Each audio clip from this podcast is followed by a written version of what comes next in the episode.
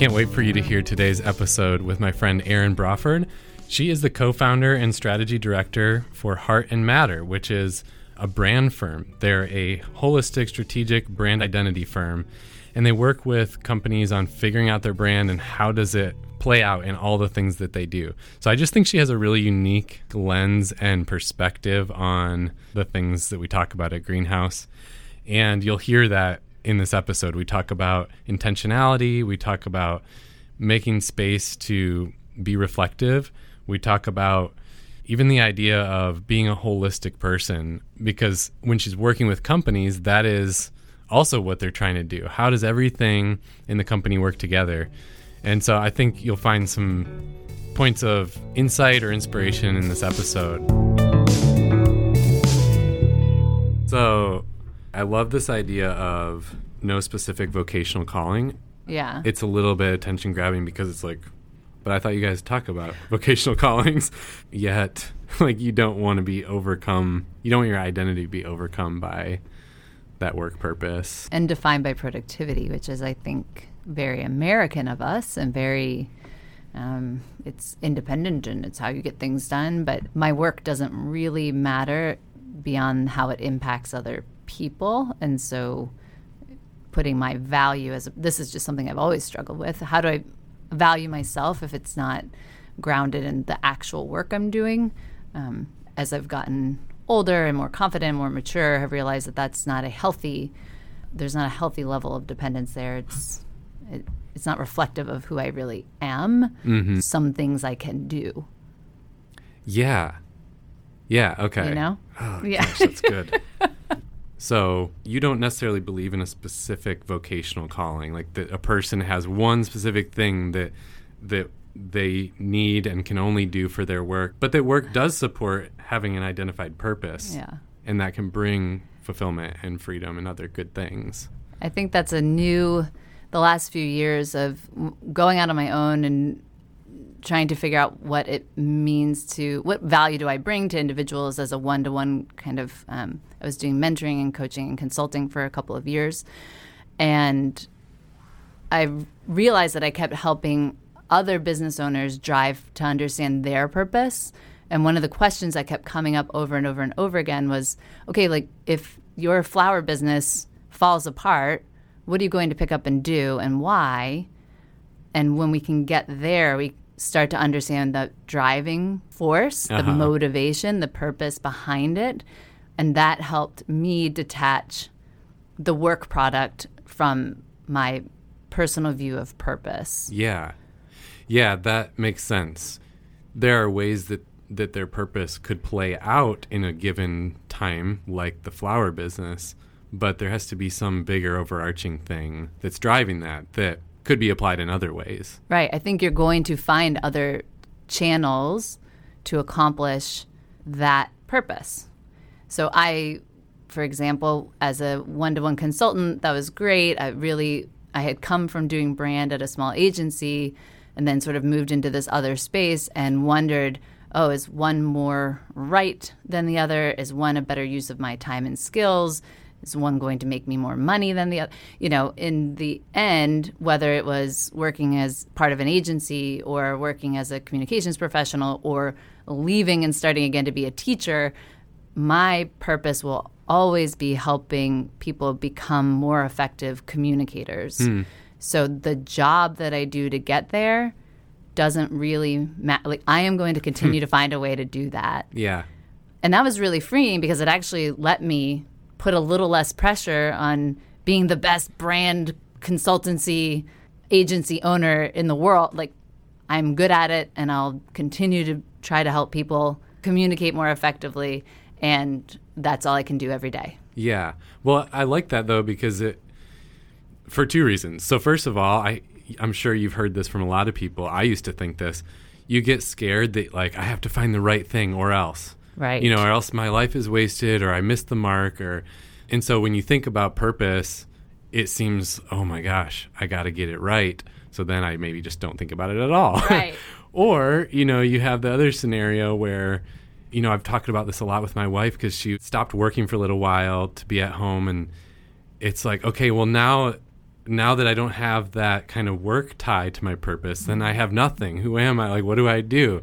And so, in your case, where it's kind of bigger than just the tasks you're doing at work or the way you're applying it, it still applies like in any season of life. Even after retirement, it can still apply. Right. I can't really picture retiring.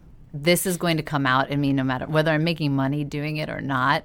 If I'm volunteering somewhere Yeah. or trying to leverage those skills somewhere, that's just going to come out. And Yeah. so, yeah. I love how you said this earlier that it's kind of an American way to think about purpose in light of work. Right. We are so defined by the output, and output equals money, affluence, power, security, comfort, all of those things that we believe are really, really important. And I think the more you have of all of those things, the more you cling to them versus cultures or experiences where those things are in more scarcity. I think there's more recognition that the ability to produce or earn isn't who you are as a person. Mm-hmm. And so I do think that it is a really culturally influenced idea. And I think that's one of the interesting challenges of kind of even church culture in America. Um, but in general, how we think about the value we bring to this earth is often channeled through that idea of the work. Yeah. I thought of the fact that we spend so many of our waking hours at work. I think that also plays into it because it literally is the majority of your time for a lot of people, or at least for a big season of life. Yeah. And so, yeah, I mean, even if take work off the table, let's say it's something else. Let's say you like to, you know, pick bananas. Right. And, and you did that for like eight hours a day every day. Well, it'd be hard to like think about a lot of stuff unrelated to picking bananas. It'd be hard to even stop thinking about that thing. That's right. I also, interestingly, interestingly to me, I've come in my life to realize that work is also a place I have like the most control. I'm using air quotes, um, the most control because I get to set the process. I'm working with a bunch of adult people who, in theory, are on the same trajectory with us. We can align to s- the same goals. Especially as a consultant, I'm in the space where I get to help propel a project forward in a certain way and then I go home and that is not my experience. Yeah. And so I cling to that a little bit more, right? Like mm-hmm. I have more control. I get to be the grown up and in charge of my own life and have autonomy. And then I get around family or friends or whatever, all these other influences and and life is kind of put upon me in a mm-hmm. different way. yeah. So I think that kind of adds to this idea that no, this is who I really am. The person uh-huh. that I am at work is my most actualized self. Yeah. Really, it's just one facet. Right. And I think part of that too is the process piece at work. Yes. So at work there needs to be order and process and like right, there needs to be measurements of things. And so it becomes more normal to like have a conversation about expectations. You That's know, right. Hey Erin, like here's what I'm expecting. Or, you know, you say, Oh Steve, you know, this really was tough or disappointed me. But at home or, you know, with friends or with a partner, it's like it's hard to have that kind of that kind of conversation because the rest of our life doesn't have those like structured processes and expectations. Absolutely. And I think sometimes I do bring that into my house and my my husband will tell me not to consult at him. You know, like don't, I'm like, how do we define success for this uh-huh. dinner party or whatever it is? And it's just it's not organic mm-hmm. and there may be problems that we're trying to solve as a couple that he doesn't want me having my consultant hat on for. It's like, can we just be a married couple here? Can we just of, hang out? Right. Like, why are we defining success criteria? Right. But yet we know like the dinner party would go better if you did that. Yeah. yeah. I, I think that's that's a great point because I know another thing we've talked about is the idea that you're a whole person. Right. Imagine. the- yeah, imagine It's that. so weird. But that I think plays into this too. Like, how do you view? How does that play into this whole thing for you? So being a whole person, I am a wife and a mom and I am a coworker and a leader and all of those things. We shift as we move into different spaces, but mm-hmm. we don't fundamentally change. And so how do I bring my best self to all of those things is like super exhausting, but also when I'm in my best headspace, what I always want to be driving for. Yeah. There isn't a line between who you are and what you do and what you believe. Like it's, Yeah. you're a whole person. Yeah. So how do you go about like especially in starting this business you have now? How did you think about living into that purpose and how it related to the business? My business partner is Lauren, and Lauren and I met each other in a really similar space in terms of we both have young kids, we've both been doing this for a long time. We both have desire for a certain level of flexibility, but also bigger goals. And I think as we thought about, there's just some one, there's some confidence that comes with being almost 40 years old and being in career versus when I was 25 and tried to start my first business. So I think we looked at what do we want in our lives? What is the fruit of all of this? And what really matters most to us? And then from there, started trying to build the business with that in mind. Uh-huh. And importantly, the reflection piece has been layered in because there's two of us. I have to say it's really nice, and you uh-huh. probably experience this too, having partners that we hold each other accountable to actually reflecting on what's been good, what's been happening, where did we win, what could we do better, mm-hmm. and all of that helps keep us accountable to are we sticking clear to like our purpose are Yeah. we being are we staying on track Yeah. Was there anything that shaped the decision to kind of have your own brand agency versus joining a bigger existing agency? Yeah, I think Lauren and I have both tried it. And as moms, I worked at the most flexible branding agency you could possibly have imagined. And by the time I had my third kid, it just wasn't, it still wasn't flexible enough. Uh-huh. Um, I think also for Lauren, there's just opportunity to take the clients that we want to take and work with the people we want to work with. And I guess that's a lot of the entrepreneurial drive or interest in the first place is feeling like you have a little more autonomy. Yeah. But it's a it's a lot harder. Yeah. You know, it doesn't come without fantasies about like just showing up and doing your job and going home. Yeah. Because we are always on. But for me, that works. Uh-huh. And I balance that and Lauren. All that to say, we think we have a perspective. We think we're really good at messaging and a sophisticated brand aesthetic. And mm-hmm. so together we we thought we should just do it on our own. it's just so cool how like talking about the whole person and all of this kind of squishy stuff we've been talking about you just live like your natural way of approaching life is with it all kind of as one relate interrelated thing yes, for better or for worse. My husband what's the for worse part uh, I think sometimes it's funny because I can both compartmentalize really well. And it's a little bit of what we talked about earlier, where like when I'm at work, I'm at work. When I'm at home, I'm at home. And I don't like when those signals get crossed. I don't want to deal with domesticity when I'm at the office. Yeah. All that. Um, but at the same time, I'm really comfortable, and my husband also is an entrepreneur, and so we're we've both been living in this space of and being a creative professional my whole career. Like, there's not really lines between what is an inspiration and what becomes part of your work. yeah So I think we're just kind of a always on culturally, but b seeking out inspiration constantly. There's just like a personality thing to that. I think. Yeah. And even the thought of, well, yeah, I wanted to start my own thing with this partner because it affords these things we want in the rest of our life.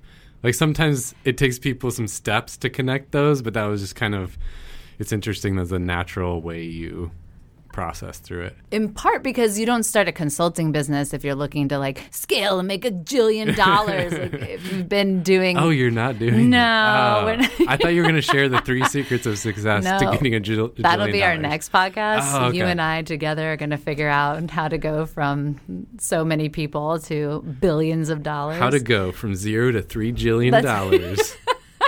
with the human capital. it's it's not a good business plan. Anybody would tell you that Yeah. from from Silicon Valley. Um, so yeah, I think lifestyle business was always what we had in mind from the beginning. And so again, even in partnership in life, like with my spouse, in partnership with my business partner, having an aligned vision for what is the purpose of what we're doing here um, made that a lot easier in the first place. Yeah. So you do brand work for companies. Yes. We're talking about kind of purpose in life. But again, it all intersects, right? So companies need clearer purpose. Yep. That's probably a lot of what you help with.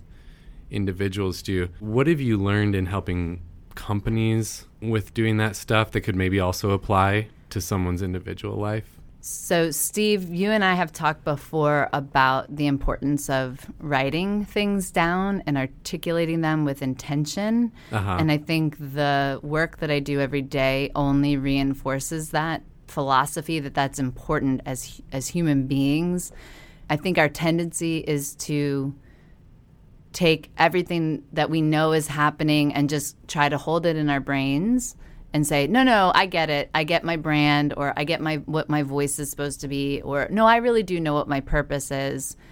But we don't then make space to reflect mm-hmm. on is it true? Am I living it out across in brand? We talk about touch points across every touch point in life. You could say the same thing. Am I living it out as a whole person? Yeah. like, at home and with my kids and with Yeah. my right my boss Uh-huh. and um, and so I think this ability to the challenging the really hard work of writing it down and then reflecting on that and sitting there and saying is this true Yeah. is this even true do I want this to be true Uh-huh. right and then how can I make it more true that's the second part of it so if I know my purpose is to be creating a more empathetic and communicative world that took a lot of work to get there. So Yeah. don't hear that that's like it was easy arriving in this place. Um, but if I understand that, then how how am I making it more true? Am I equipping my children with empathy and with tools to be better communicators Yeah. as they grow and process through the world? Am I holding myself accountable when I'm with my spouse to like get it out on the table and be honest and reflective together? Again, this is all like you and I get to talk a lot about these things like philosophically and Mm-hmm. fun and in theory, and it's always about our best selves that we're we're talking about. So it's not like I'm Uh-huh. great at this every minute of my day. Yeah. But when I do take the time to be reflective, um, I I can push myself in that, hopefully in that direction. Right? Well, yeah. I mean, I think you said something about self knowledge is critical to being a better person. And what I'm hearing here is, and agreeing with, is just some simple ways to be self reflective and, and gain that self knowledge, right? Because uh, at the end of the day, you're kind of saying if you never write anything down or stop to think about it, how are you going to know yourself better? Right. And there's so many exercises out there that are available. Read any self help book, and they're going to give you like 15 different ways. But doing that work forces us to not just gloss over it. Well, what what it's making me think about. So I am not a brand strategist, but I've worked with a lot of brand people and understand that, like in your process with companies, correct me if I'm wrong. There's probably outputs that they have, which are like written statements and guidelines and things that are supposed to be tools that you use across all those channels that you use every day. And yet, so many times I've seen companies or even just teams like they do all this work to define that stuff and they've got their brand guidelines, they've got, you know, their mission statement and they've got different like versions of language to use in different places. And then like the very next day, someone's out there writing an email or a marketing piece and they actually like make it all up from scratch. It's like they immediately forget we just worked on all these things we're supposed to use every day. Right. And like everything, it's a process, right? You have to continue to practice and do it. Um, again, br- like brand and life. Uh-huh. like, uh, so as leaders in the company, in that example, y- you know, it, it's going to come from the top down. You have to live it every day. You need someone who's the champion on the inside saying, like, nope, my goal is just to focus on keeping us aligned to our values and asking those tough questions of does this represent who we really want to be in the world? And there's there's got to be somebody who owns that. I think we individually are that person for ourselves. So how do we be the CEO of our own lives and say like what are my values and am I holding myself accountable to living them out? Yeah. There's no one else who cares about you living your values. I love that though, because I'm picturing things like, using values or using that what you've written down about your why and your purpose to make decisions. A hundred percent. It makes it easier, right? In, Yeah. In you're starting in um, in a smaller box for one, which is I think what a lot of people actually are a little bit afraid of. I know on the brand side, people are very much afraid of position mm-hmm. sometimes and of owning a space because it feels limiting. But if you talk to any artist or anybody creative who is, or even a CEO who's done this work, they realize that as soon as they can narrow that scope and be great at what they're great at, then they're free to be creative about how they deliver that greatness, mm-hmm. if that makes sense. It does. So it's super freeing to have some constraints around it. Same with your life. You don't have to be everybody. You don't have to know your vocational purpose and be bouncing around to figure out what that is. But can we put a little bit of constraint on it so that we can then be creative? If it's true mm-hmm. that my purpose is X, what are some ways I can bring that to life? And that's what we talk about in brand all the time. yeah. So good. It's And all it- the same. It's all the same stuff. It's all the same stuff. yeah. Okay, if you're if you're completely royally lost in this episode right now, we're talking about brand principles and how they apply in your life. but I was thinking it also helps in hard times. Oh, resiliency. Resiliency. So Yes. like maybe a super simplified version is well, this year in my family we decided we're kind of extra committed to how we eat this year. So there have been a number of weeks already. we're in February, and a number of times already where it feels like, oh, we're so exhausted. I do not want to cook and then eat it and then clean up all the dishes and all the cooking dishes and all the plans for meal planning and shopping for those groceries and right and and you just want to kind of give up Yeah. and toss it in but because we've kind of defined and yeah we didn't have like a family corporate offsite meeting but we did have some conversations to decide like hey we want to we want to prioritize this we want to eat a certain way right now we we believe in that because of xyz like Yep. longer term you know purpose or It why ties to these values. It ties to how we want to be Yeah. in the world. Yeah. So that night, that Wednesday night, when we're completely exhausted and don't want to do it, it helps us to kind of stick to that because we know why we're doing it. And the conscious, it's really different to depart consciously than to depart from a plan or never have a plan in the first place. So if you decided to call it in and just have pizza that night, you would have pizza that one night. But because you still have this intention, you won't have pizza and then Yes. pizza and then pizza and then pizza. Yes. right? But if it's, I don't know, this is my household every single night. What are we having for dinner? Right. What can we throw together? Uh, then we're not making the best choices all of the time because there isn't a clear path forward. That's such a good point. Yeah. Just the fact of having a plan forces you to make a decision to deviate from it. So Exactly. I'm loving this metaphor because we were joking the other night. Ashley and I were saying right now in our life we're we're all about like having intentional things and like trying to grow and be better. Mm-hmm. and we're like we need to give ourselves a freaking break. Yeah. Like we're always with these goals and like be better at this and grow.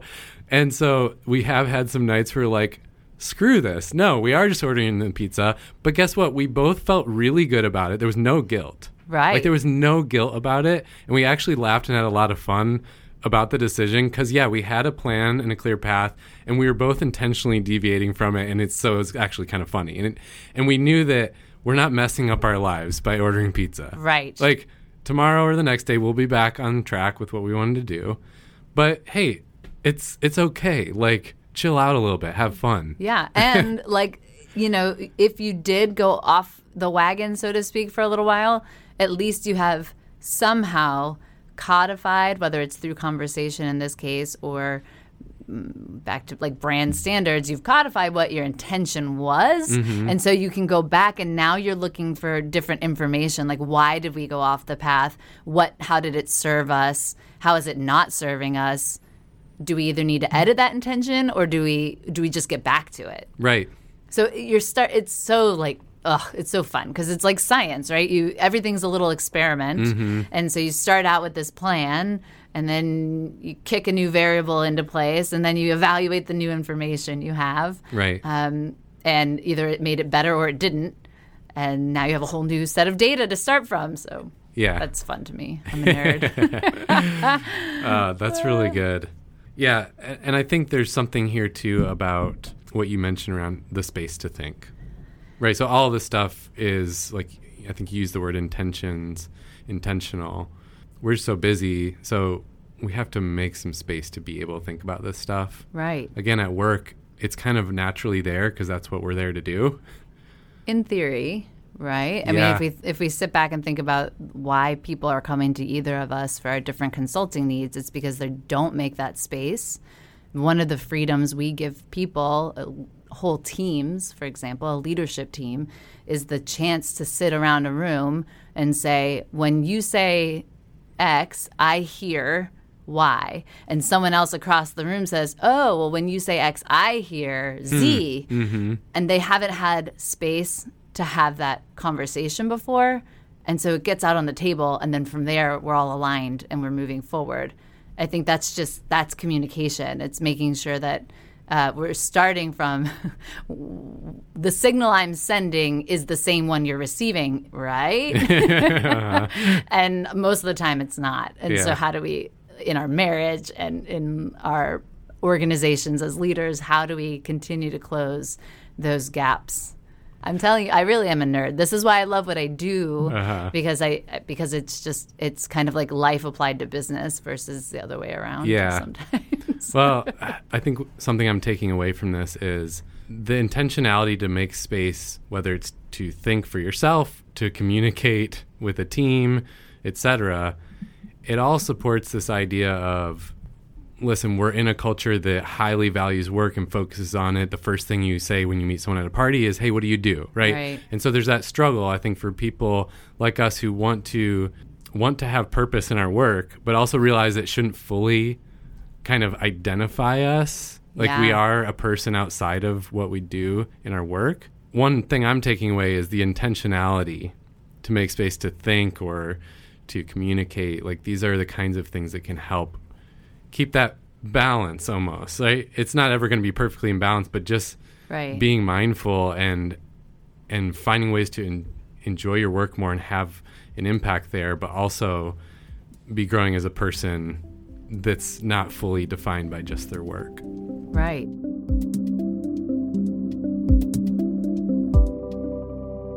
I'm curious, what is your process when you're working with companies on their brand? Give me a just give me an overview of the process. Sure. Um, so it's interesting because branding is immediately associated with creative, and it's just the logos and the output. And every brand person says it's not just your logo. So I'm going to beat that drum myself, Uh-huh. um, just to honor my uh, my comrades um, in in branding. But our process starts actually always with alignment. So mm, we get the leadership team in the room, and we do exactly what we just talked about. We we start pulling it out all on the table. I mean, obviously, I've done some research, and Lauren and I are doing a little bit of auditing of what is your current messaging? What do you think you're saying to the world right now? Who do you believe you're for according to what I'm seeing um, as external output?